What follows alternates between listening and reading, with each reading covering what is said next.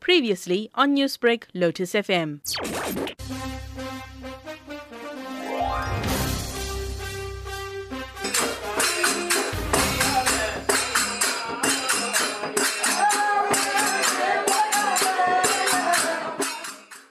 The indentured ancestry brought with it a vibrant heritage that always celebrated the performing arts.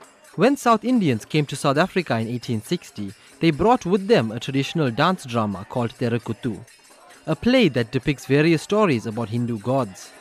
The narrative for these performances came from dramatized stories from the Mahabharata and Ramayana amongst other Sanskrit epics of ancient India. Dr. Sachu Annamalai wrote a master's dissertation on the history of theatre in KZN and Terukkuthu formed an integral part of it. Annamalai explains how the indentured labourers found time to perform the six-foot dance. Yeah, initially it was very, very difficult, obviously, because of the time factor. All right, so they had very little time to perform any of the cultural activities that they wanted to. It was only later when the colonialists understood that it was better to give time off to the Indians to practice that they would actually uh, work better, not go into protest action because uh, Indians at that time started to speak about wanting to uh, promote their culture and religious rituals. So they were given some time off. It was only during this time that they were able to build small temples. And around the popular festivals, they began to uh, practice uh, dance drama forms like the Terukkuthu.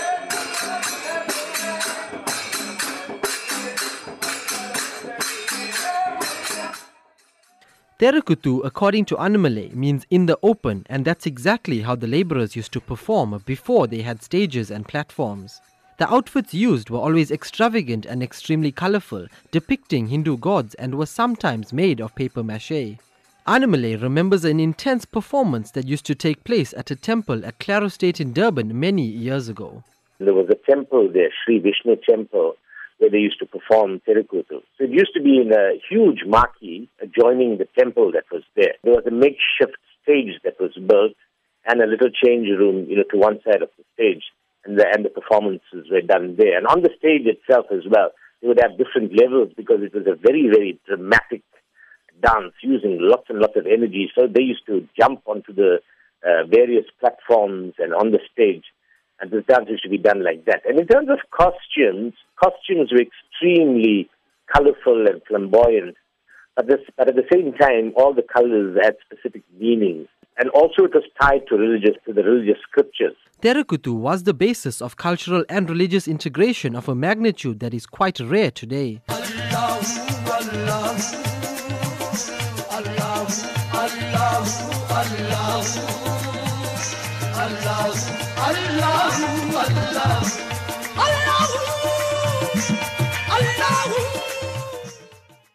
The Muslims among them sang qawwalis in praise of God. It's admirable to note how people in those days had supported each other and put their religious differences aside. Annamalai says because of the treatment they had received as laborers, they realized they had to stand together no matter their differences. So the cohesion came out of that situation, and uh, very much so that they had to form a national identity, you know, as an Indian grouping. The only way that could happen is by being together and working together. And the way they had to work together was to bring into the living, you know, whilst it was very bad living conditions, they had to start promoting and uh, working on their culture. So a lot of these um, festivals, like the Muharram festival, you know, in the Muslim community, was one festival that was celebrated in tandem with the Terukkuthu because it falls around the same time as well.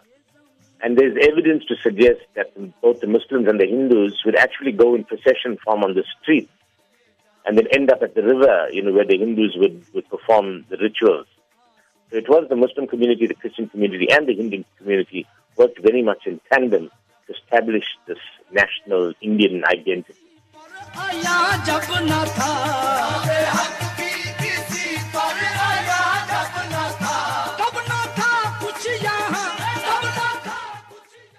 According to Annamalai, the language barrier has been the biggest downfall of the preservation of Terukkuthu. He says the original dance form was performed in Tamil and the execution has not been learnt as the generations passed. 89 year old artist James Gounden from Northdene, south of Durban, took part in a Terukkuthu at the Sri Siti Vinayaga Temple on Russell Street at Verulam, north of Durban in 2014. That performance was after 13 years and is thought to have been the last one since.